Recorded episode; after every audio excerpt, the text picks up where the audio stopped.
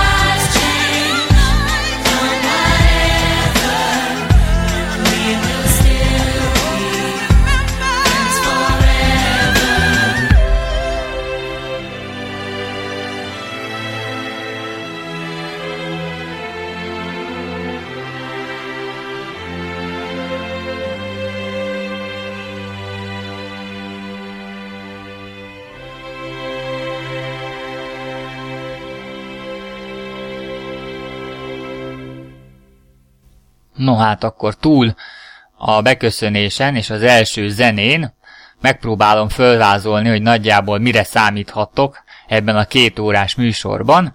Hát két hetente szerdán reményeim szerint a technika és a tudomány területére teszünk kirándulást, hát mindkettő igen szerteágazó tud lenni, és én úgy gondolom, hogy nem szigorúan véve a technika és a tudomány határain belül fogunk mozogni, de kiindulási alapnak mindenképpen jó lesz, és aztán majd én úgy gondolom, hogy mind reakciókban, mind kifejtésben túl is fogunk lépni, tehát egy kicsit tudományos lesz, egy kicsit science fictionös is lesz, de azt hiszem, hogy hogy ez a kettő elég nehezen elválasztható, ugyanis az igazi science fiction szerintem az pontosan az, ami a neve is mutatja, hogy science és fiction, tehát van benne tudomány, és van benne fikció is. Na most remélem, hogy ebben a műsorban is így fogunk tudni tenni, vagy ilyen műsorokat fogtok kapni, és remélem, hogy csinálni is fogtok ilyen műsorokat, ugyanis aktívan számítok minden hallgató részvételére. Egyrészt úgy is, hogy ötleteket adtok a műsorban, új rovatok, vagy régi rovatok megújítása címén, akár csak névileg, akár teljesen megalkotva az új rovatokat.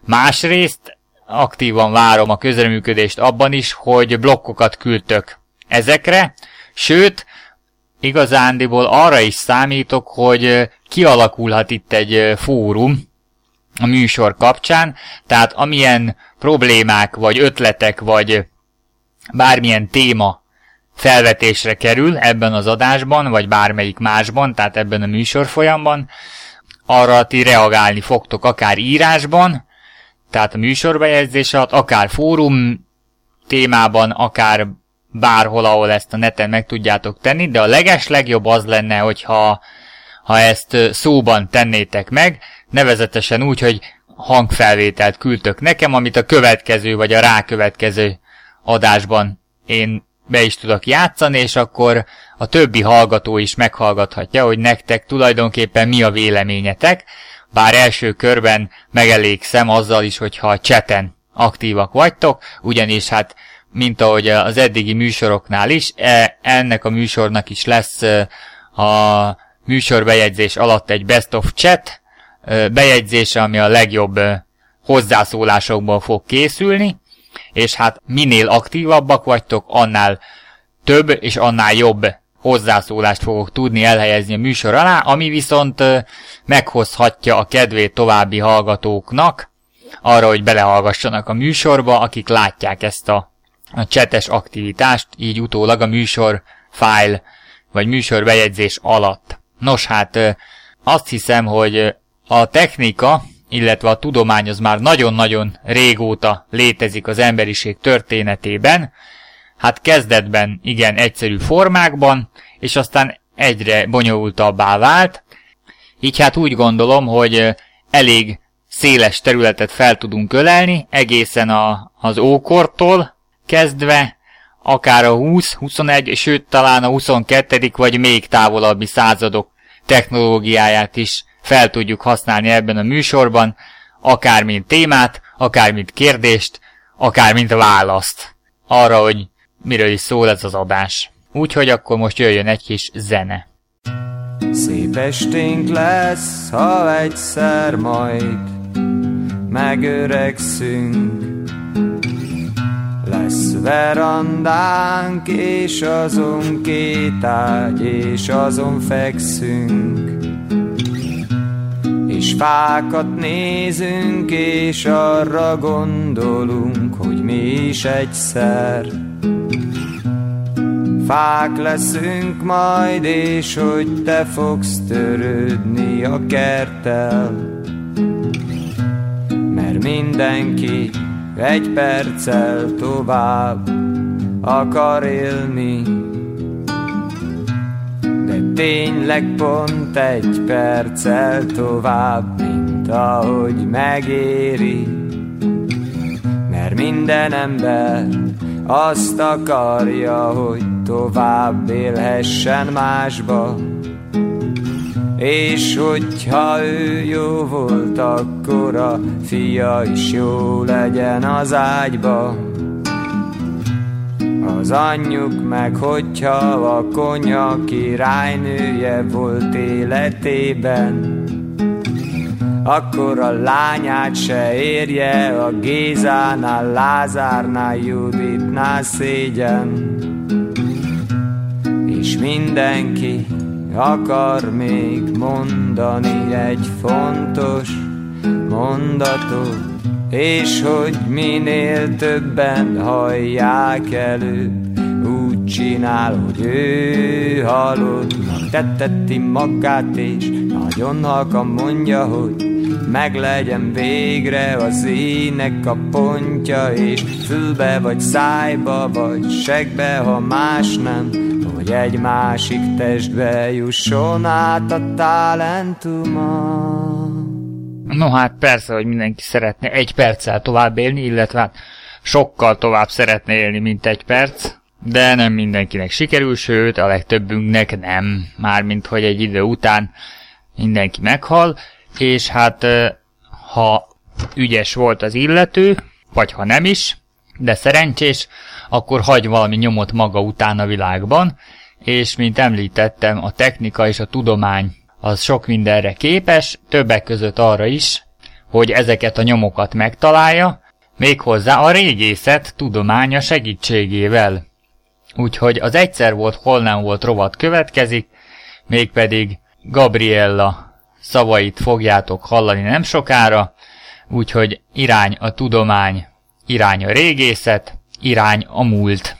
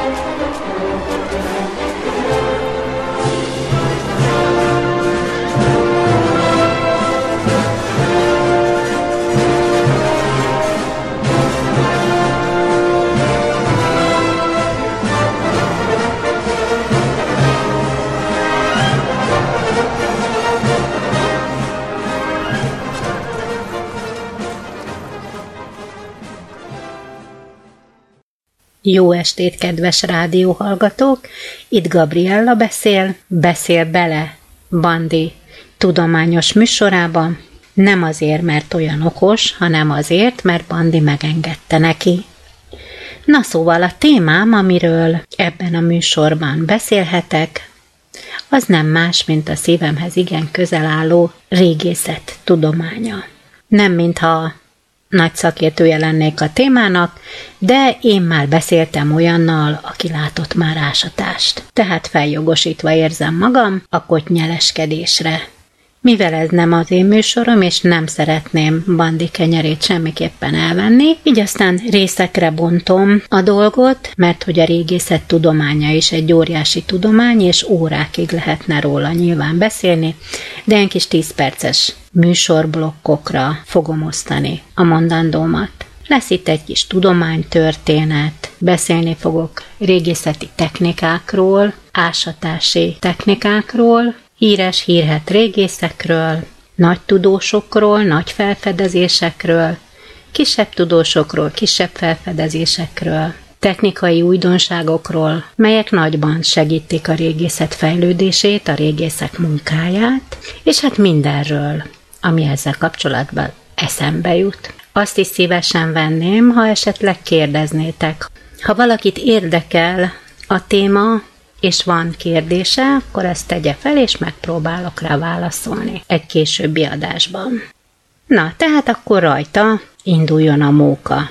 Azzal fogom kezdeni, hogy leszámolunk mindjárt itt az elején azzal az elképzeléssel, azzal a romantikus elképzeléssel, amit az Indiana Jones filmekből tudhatunk a régészetről, vagy hát általános iskolás korunkban képzeltünk arról, hogy mi is a régésznek a dolga, munkája. Persze, nyilván nagyon érdekes, nagyon kalandos, és hát nyilván nagyon fontos tudományos munka, de hát ezt azért tudni kell róla, hogy, hogy jó részt, sőt, talán megkockáztatom, hogy a felénél nagyobb részt nehéz fizikai munka. Tehát konkrétan ásás, lapátolás, és olyan különböző műtyürke eszközökkel, mint például a spakli, vagy a kis horoló, ilyen eszközökkel több tonna föld kitermelése. Tehát ebből a szempontból nem az az igazi leányálom.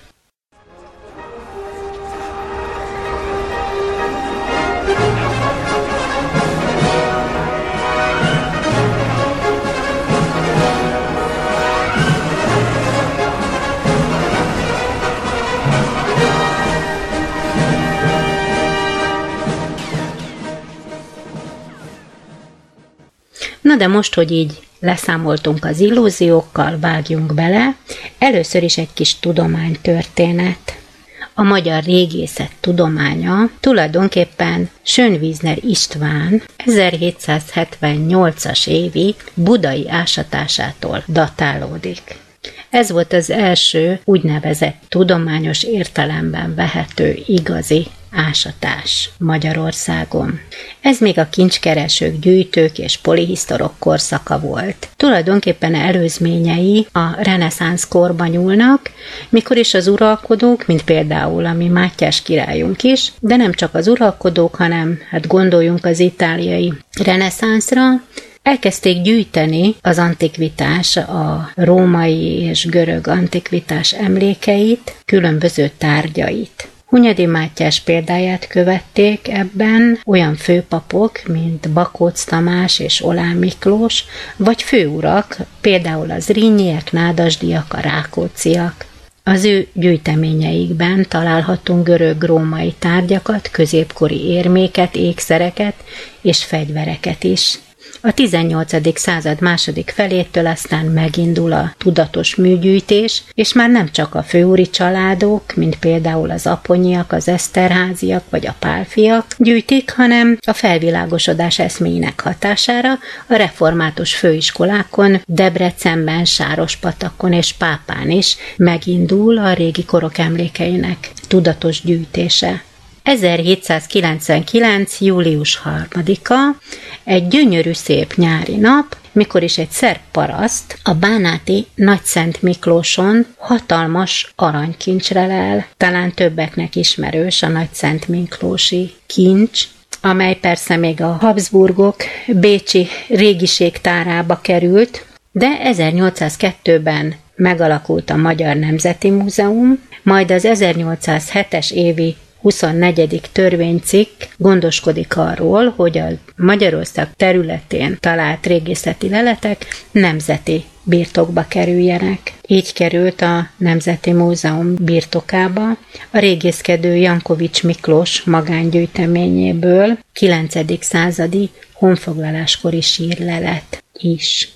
Tulajdonképpen a Nemzeti Múzeum létrejötte után szép lassan beindul a nemzeti régészet is, az intézmény alkalmazottjaként Érdi Lutzenbacher János 1846-ban megkezdte a rendszeres ásatásokat.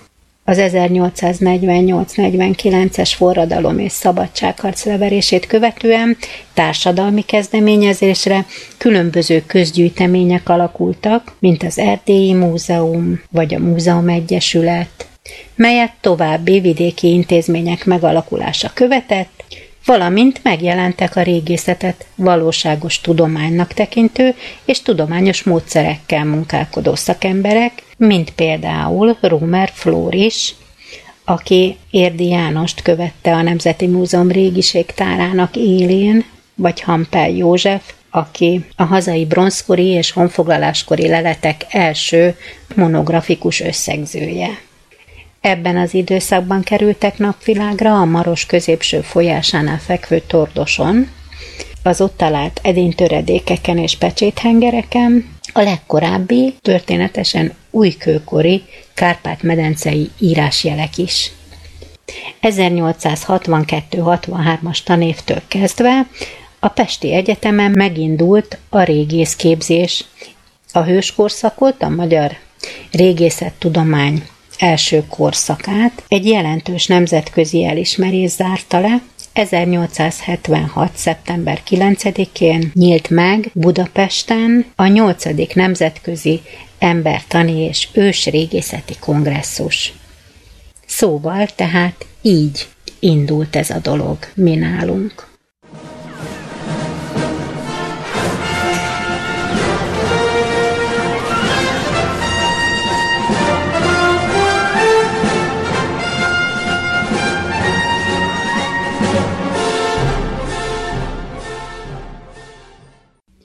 A mai kérdés pedig az lesz, amivel igen gyakran találkoztunk munkánk során, amit igen gyakran feltesznek régészeknek, hogy ha talál egy darabka kerámia, egy töredéket, egy edény, egy kis darabkáját, honnan tudja megmondani, hogy milyen korból származik, egyáltalán hogy tudja elhelyezni az időben azt a kis darab cselepet. Nos, hát a kérdés jogos. Először is megnézi a régész, hogy milyen anyagból készült az edény, melynek darabkáját a kezében tartja.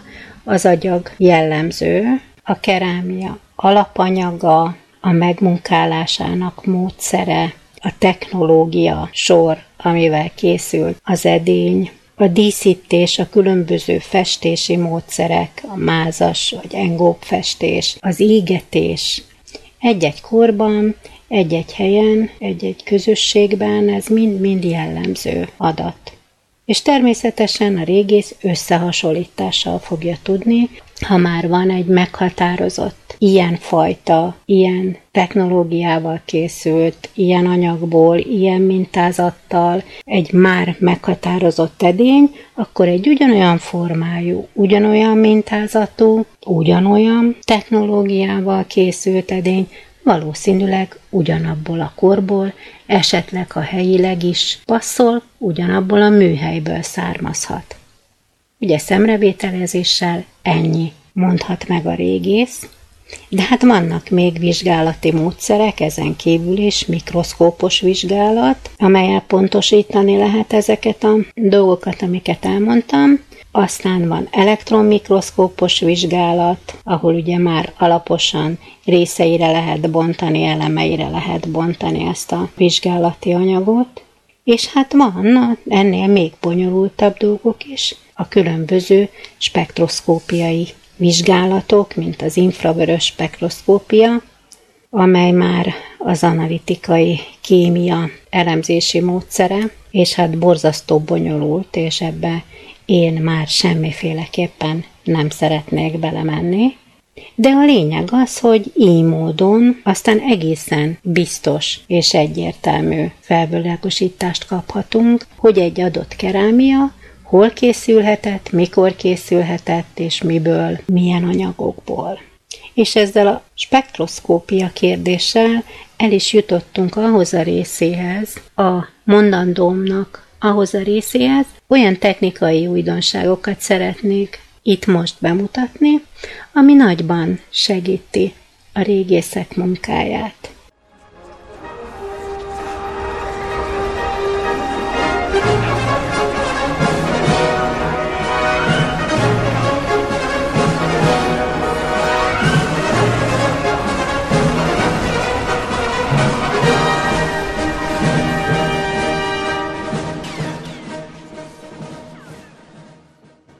És ez a dolog nem más, mint a távirányított repülőeszköz, aminek a rövidítése RPAS, vagyis az a kis robotrepülő, amely az elmúlt években a régészeti munkák nélkülözhetetlen segítőjévé vált.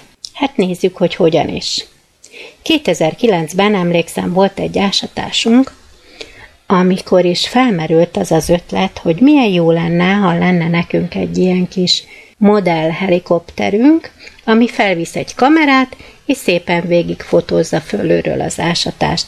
Mert ugyanis állandó probléma volt az ásatási fotózással, hogy nem tudtam szép felülnézeti fotókat csinálni a különböző objektumokról, ha nem voltak olyanok a terepviszonyok. Ha szerencsém volt, és volt a fényképezendő dolog közelében valahol egy jó nagy földkupac, aminek a tetejére, ha föl tudtam menni, akkor készítettem felülnézetből fotót, vagy éppen, ha ott volt a közelben egy munkagép, amire ha fölmásztam akkor is, és úgy készült el egy fölnézeti fotó, de többnyire nem volt alkalmas a terep ilyesmire.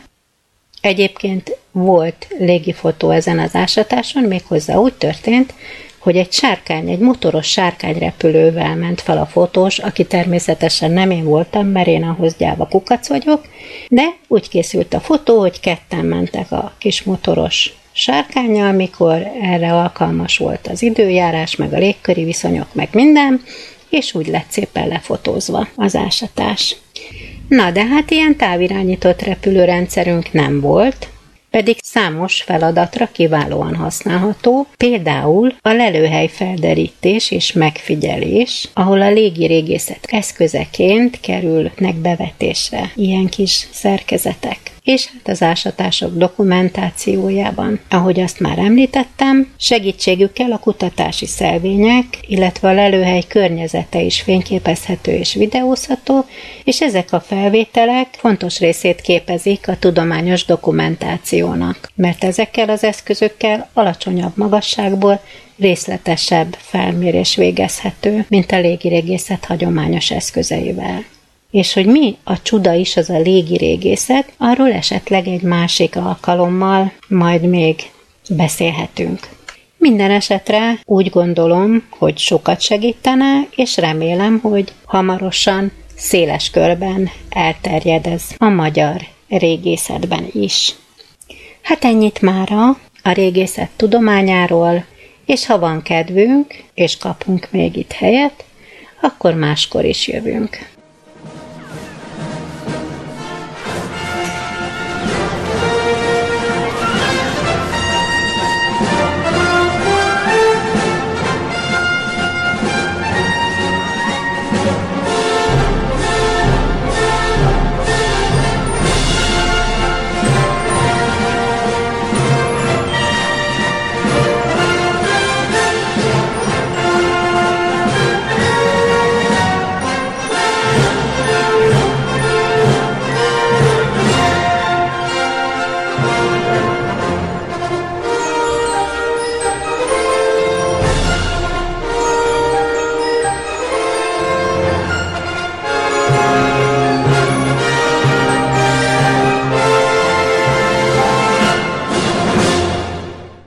Hát köszönjük szépen Gabriella az eszmefuttatást, és remélem nem csak én várom a következő blokkokat a régészetről, ugyanis engem mindig lenyűgözött a régészek munkája, legalábbis amennyit én láttam belőle, hát ezek szerint mégsem annyira élvezetes, bár kétségtelen tény, hogy nyilván ehhez is, mint az ilyen nem munkához, hanem hivatáshoz, mondjuk így, igen, csak nagy eltökéltség és elkötelezettség kell. Hát én mindig csodálkozom, hogy ilyen kis töredék darabokból, meg egy, egy meg ilyen kis vackokból, amiket találnak gödrökben, mennyire messze menő következtetéseket tudnak levonni bizonyos emberek. Hát ez olyasmi, mint amiket én is nézek sorozatokat, hogy nyomozni kell, csak itt éppenséggel nem a jelenben, hanem a múltban. Tehát, hogy, hogy mit keres ott az a kis darabka, és abból a sok kis darabkából össze lehet rakni egy nagy képet, és hát ez most éppenséggel nem gyilkossági nyomozás, vagy nem, nem ilyesmi, hanem egyszerűen csak az adott kornak az életét kell összerakni, ami szerintem sokkal-sokkal nehezebb. Viszont egy csomó tudományos dolog segíti a munkájukat, ugye hát ez a repülő szerkezet, erről az jutott eszembe, hogy egyszer voltunk Ágnessel korcsolyázni a műjégpályán, és a műjégpálya szélén állt néhány fiatal egy távirányítóval, akiknek viszont volt ilyen távirányítású kis repülő szerkezetük, négy rotor hajtotta, és igen, fürgén tudott bármerre is menni, és azt hiszem, hogy ha jól láttam, kamera is volt rajta, mert nagyon nézegették ott a képeket. Hát nem tudom, hogy csak fényképezett, vagy kamerázott is, mármint mozgóképet vette föl, de azt hiszem, hogy a régészek nagy hasznát tudnák venni egy ilyennek. Én azt hallottam, hogy egy csomó mindent észre lehet venni a levegőből, amit a földről nem. Nevezetesen ö, valahol Angliában tudtak így fölfedezni egy rég elfeledett falut, az alapján, hogy a légi felvételeket tanulmányozták, és hát vannak bizonyos puckák, illetve domb vonulatok, amik a földről nézve nem biztos, hogy észreveszed azt, hogy az mennyire szabályos egyenes, vagy mennyire szabályos kör alakú, viszont a levegőből lefényképezve ez egyből feltűnik, és hát ott minimum gyanús dolgok folynak, úgyhogy érdemes ilyen helyeken körülnézni.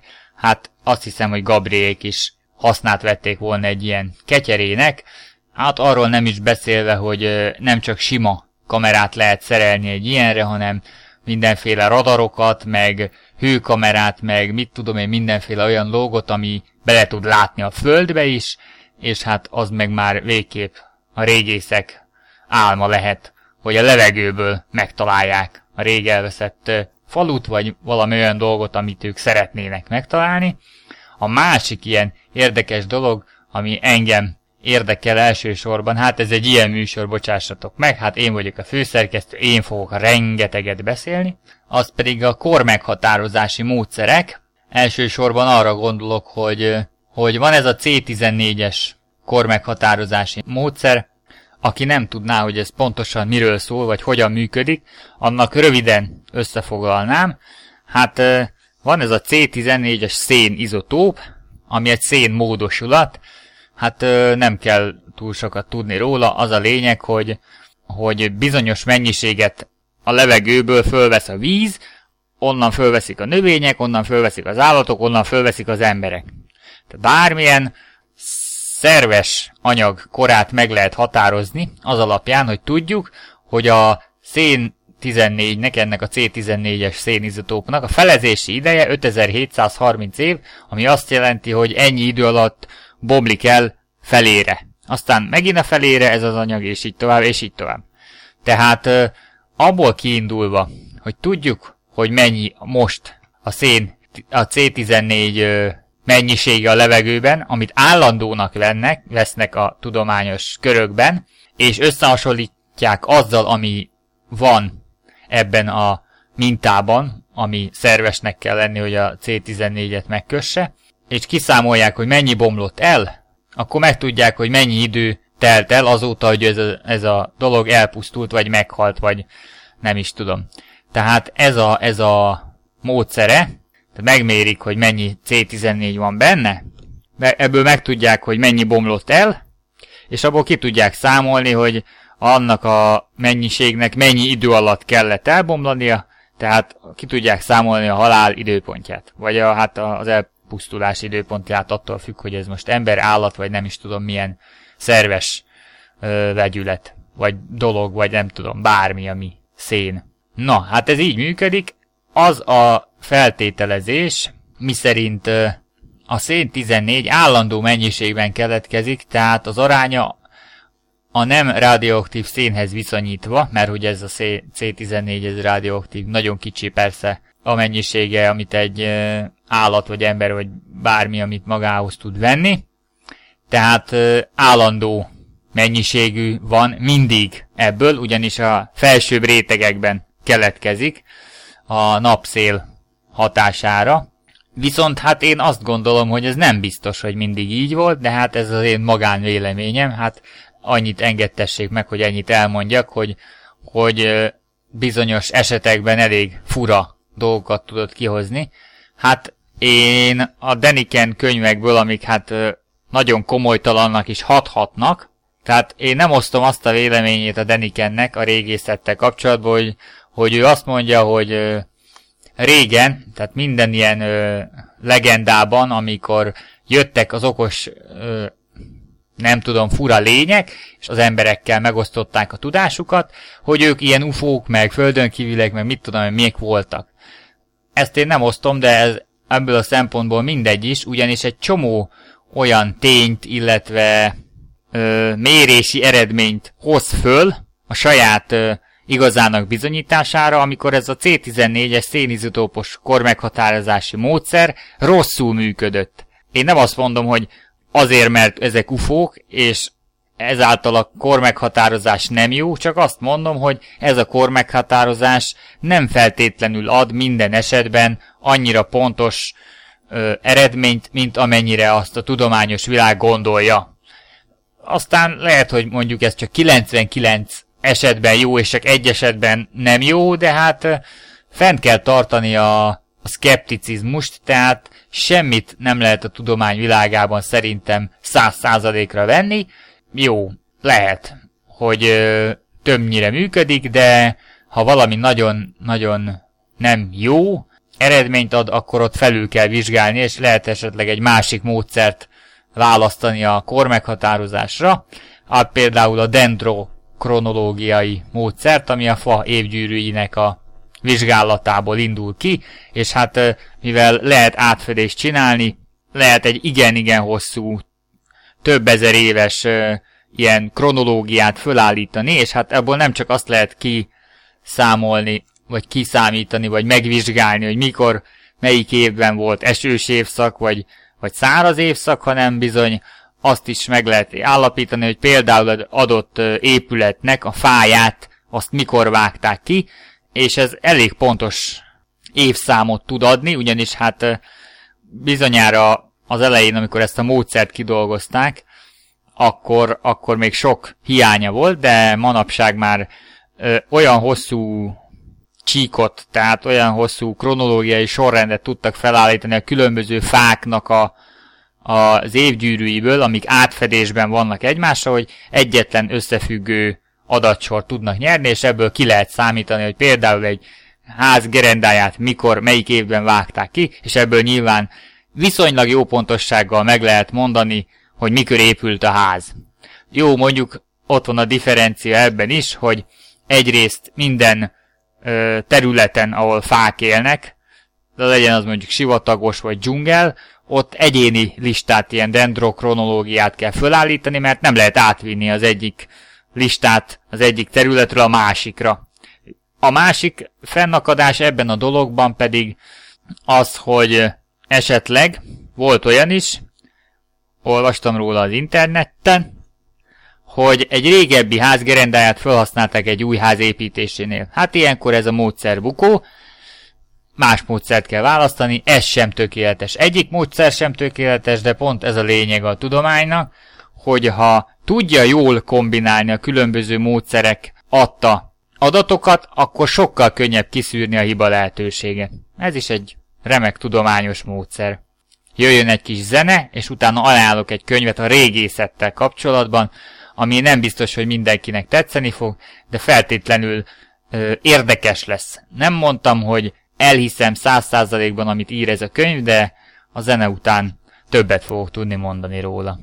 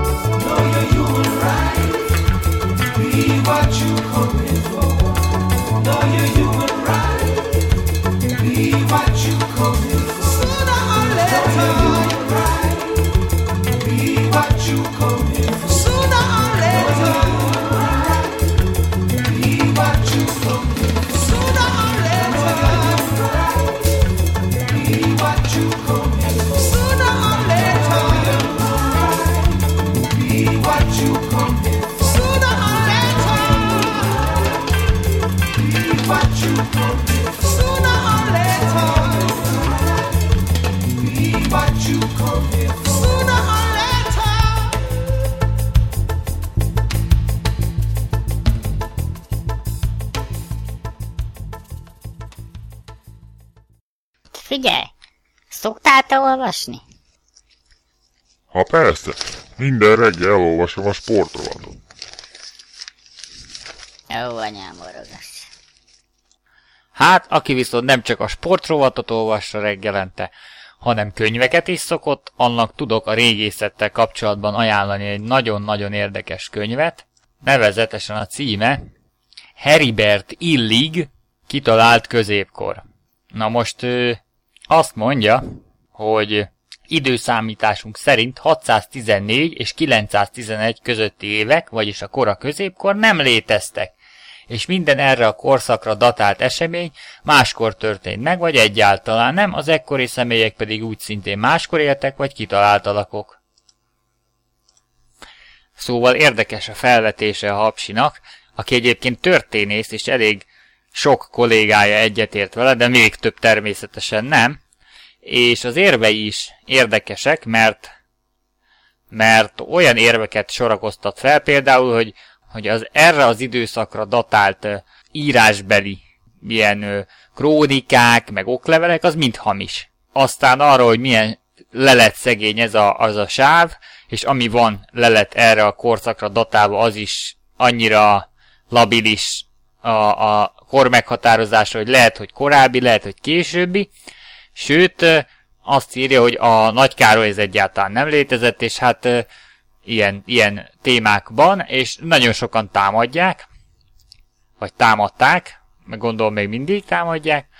A másik érdekes dolog viszont, hogy ugye ez a 911-es dolog, hogy ugye a magyar honfoglalás ennél előbb volt, elvileg, és hát, hogy ez is valamiféle ö, csúsztatást szenved, és valószínűleg inkább a 614 előtti korra kell rakni. És az az érdekes, hogy én nemrég Ágnes anyukájánál voltunk Csíkszeredába, és ott van egy csomó könyv, és én így a polcról leszoktam szedni ezt-azt, ami engem érdekel, és találtam egy ilyen honfoglaló magyarok című könyvet. Önmagában nem is lenne annyira érdekes, de, az volt a vicces, hogy így olvastam, és ez ilyen tök komoly könyv, tehát, hogy mindent megpróbál minden szemszögből megvizsgálni, és minden olyan ö, forrást kipszűr, ami szerinte nem hiteles, vagy legalábbis ö, lehetséges, hogy nem hiteles. Csak, csak olyan ö, érveket sorol fel, ami szerinte abszolút bizonyítható. Na most ö, az az érdekes, hogy a magyarság ilyen ö, törzsi berendezkedéseihez hozzászólva azt mondta, hogy az a fura, hogy a 890-es években pontosan olyan berendezkedésű volt, furcsa módon, mint a 600-as évek elején, vagy még egy kicsit előbb. És ez egyből, egyből eszembe juttatta ezt a könyvet, amit ajánlok nektek, Heribert Illig kitalált középkor című könyvét, ugyanis hát érdekes módon pontosan ezt támasztja alá ez is. Annak ellenére, hogy nyilván nem ez volt a célja. Sőt, egy csomó, csomó olyan adat van benne, ami szerinte egyértelmű, de szerintem meg, meg ennek a fényében, hogy lehetséges egy ilyen dolog, nem biztos, hogy annyira egyértelmű. Például azt, hogy a magyarokat hol hunoknak, hol avaroknak, hol türköknek hívták. Na most az avarok állítólag szerintem olyan 600 körül éltek itt. Na most az, hogy az avarok meg a magyarok egy néven szerepeltek, az legalábbis gyanús. Aztán a másik érv érdekes ennek a, a magyarok, honfoglaló magyarok című könyvnek, az az, hogy szerinte is rengeteg hamisítvány van ebben az időszakban. Hát ő konkrétan azt írt, hogy a 150 nem tudom mennyiből, az olyan 110 körüli, az teljesen hamis. Amit mond ez az Illing nevű hapsés, hogy nagyjából az összes hamis. Hát az, hogy a kétharmada hamis, az már eleve érdekes, de az, hogy a maradék egyharmad, hát, hogy az most gyanús, nem gyanús, hogy ezt tényleg akkor csinálták-e, vagy arra, abban az időben keletkezett, hát az egy másik kérdés. Viszont illig egyébként az építészetre is nagyon ráment. Én elkezdtem olvasni egyszer a könyvét, de majd most elektronikus formában szerintem megint el fogom kezdeni, és elolvasom, hogy megpróbálom legalábbis. Nagyon vastag egyébként, sok, sok érvet, rengeteg érvet, és rengeteg ö, ellenérvet sorakoztat fel, és ezeket és ezeket bizonyítja, illetve elveti, attól függ, hogy az ő elméletét melyik támasztja alá. Egyébként ez is a szemére van vetve, hogy, hogy nagyon egyoldalúan próbálja fölhasználni az érveket. Mármint, hogy a bizonyítékokat, hogy ami, ami nem illik bele az ő képébe, azt egyáltalán nem veszi figyelembe. Hát, ha nem is igaz ez a sztori, de minden esetre rendkívül érdekes, hogy, hogy miért van az a sok hamisítvány, miért van az a nagyon-nagyon kevés lelet ebből a korszakból. Mert egyébként az a gyanú, hogy, hogy az előtte lévő korszakban is több a lelet, meg az utána következőben is több a lelet, és hát amint mondtam a műsorban már említve, hogy a kor meghatározás nem mindig annyira pontos, mint amennyire azt mi képzeljük. Ráadásul Illig azt mondja, hogy ez teljesen ö, mesterségesen beiktatott korszak, tehát abszolút ö, azért van, mert valakik ezt be akarták ide kitalálás, hamisítás, hogy, ö, hogy saját maguknak csináljanak ősöket, elődöket, királyokat, amik feljogosítják arra őket, hogy ők legyenek a, az uralkodók abban az időben, amikor ők uralkodnak. Tehát saját családfát találnak ki, mondjuk így, de egy kicsit nagyobb tételbe játszanak, tehát hogy egész birodalmakat találnak ki arra, hogy ők azonnak az örökösei. Szóval mindenképpen olvassátok el ezt a könyvet, vagy legalábbis kezdjétek el, hát ha megfog titeket, hát akit érdekel a történelem, vagy érdekelnek ezek a rejtélyek, hát engem mindenféle rejtély érdekel, úgyhogy én ezt mindenképpen el fogom olvasni illetve hát most megpróbálom végigolvasni, mert az első alkalommal valami oknál fogva félbe maradt. Ellenben hamarosan vége az első órának, de nem menjetek sehova, illetve hát akinek kell, az cigi, pisi, kaki szünet, de hamarosan folytatódik a műsor, immáron nem a régészettel, hanem egy egészen más témát fogunk boncolgatni a következő órában. Maradjatok velem, velünk, hajrá, zene! And remember my days. And it may be a trick of the firelight, but the flickering pages that trouble my sight is the book I'm afraid to write.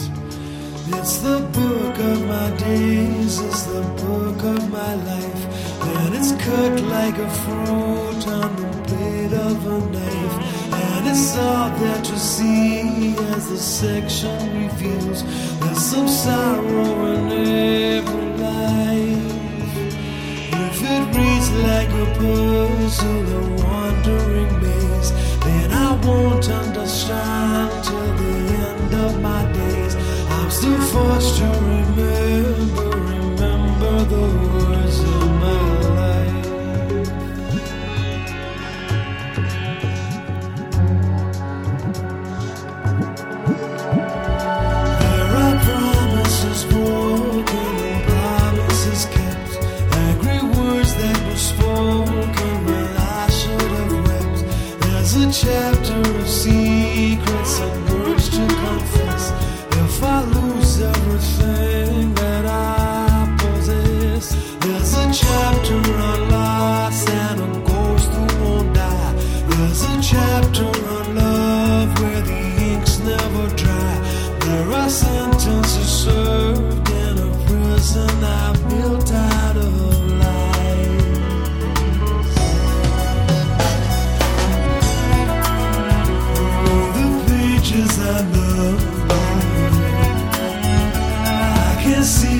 lead. For the end is a mystery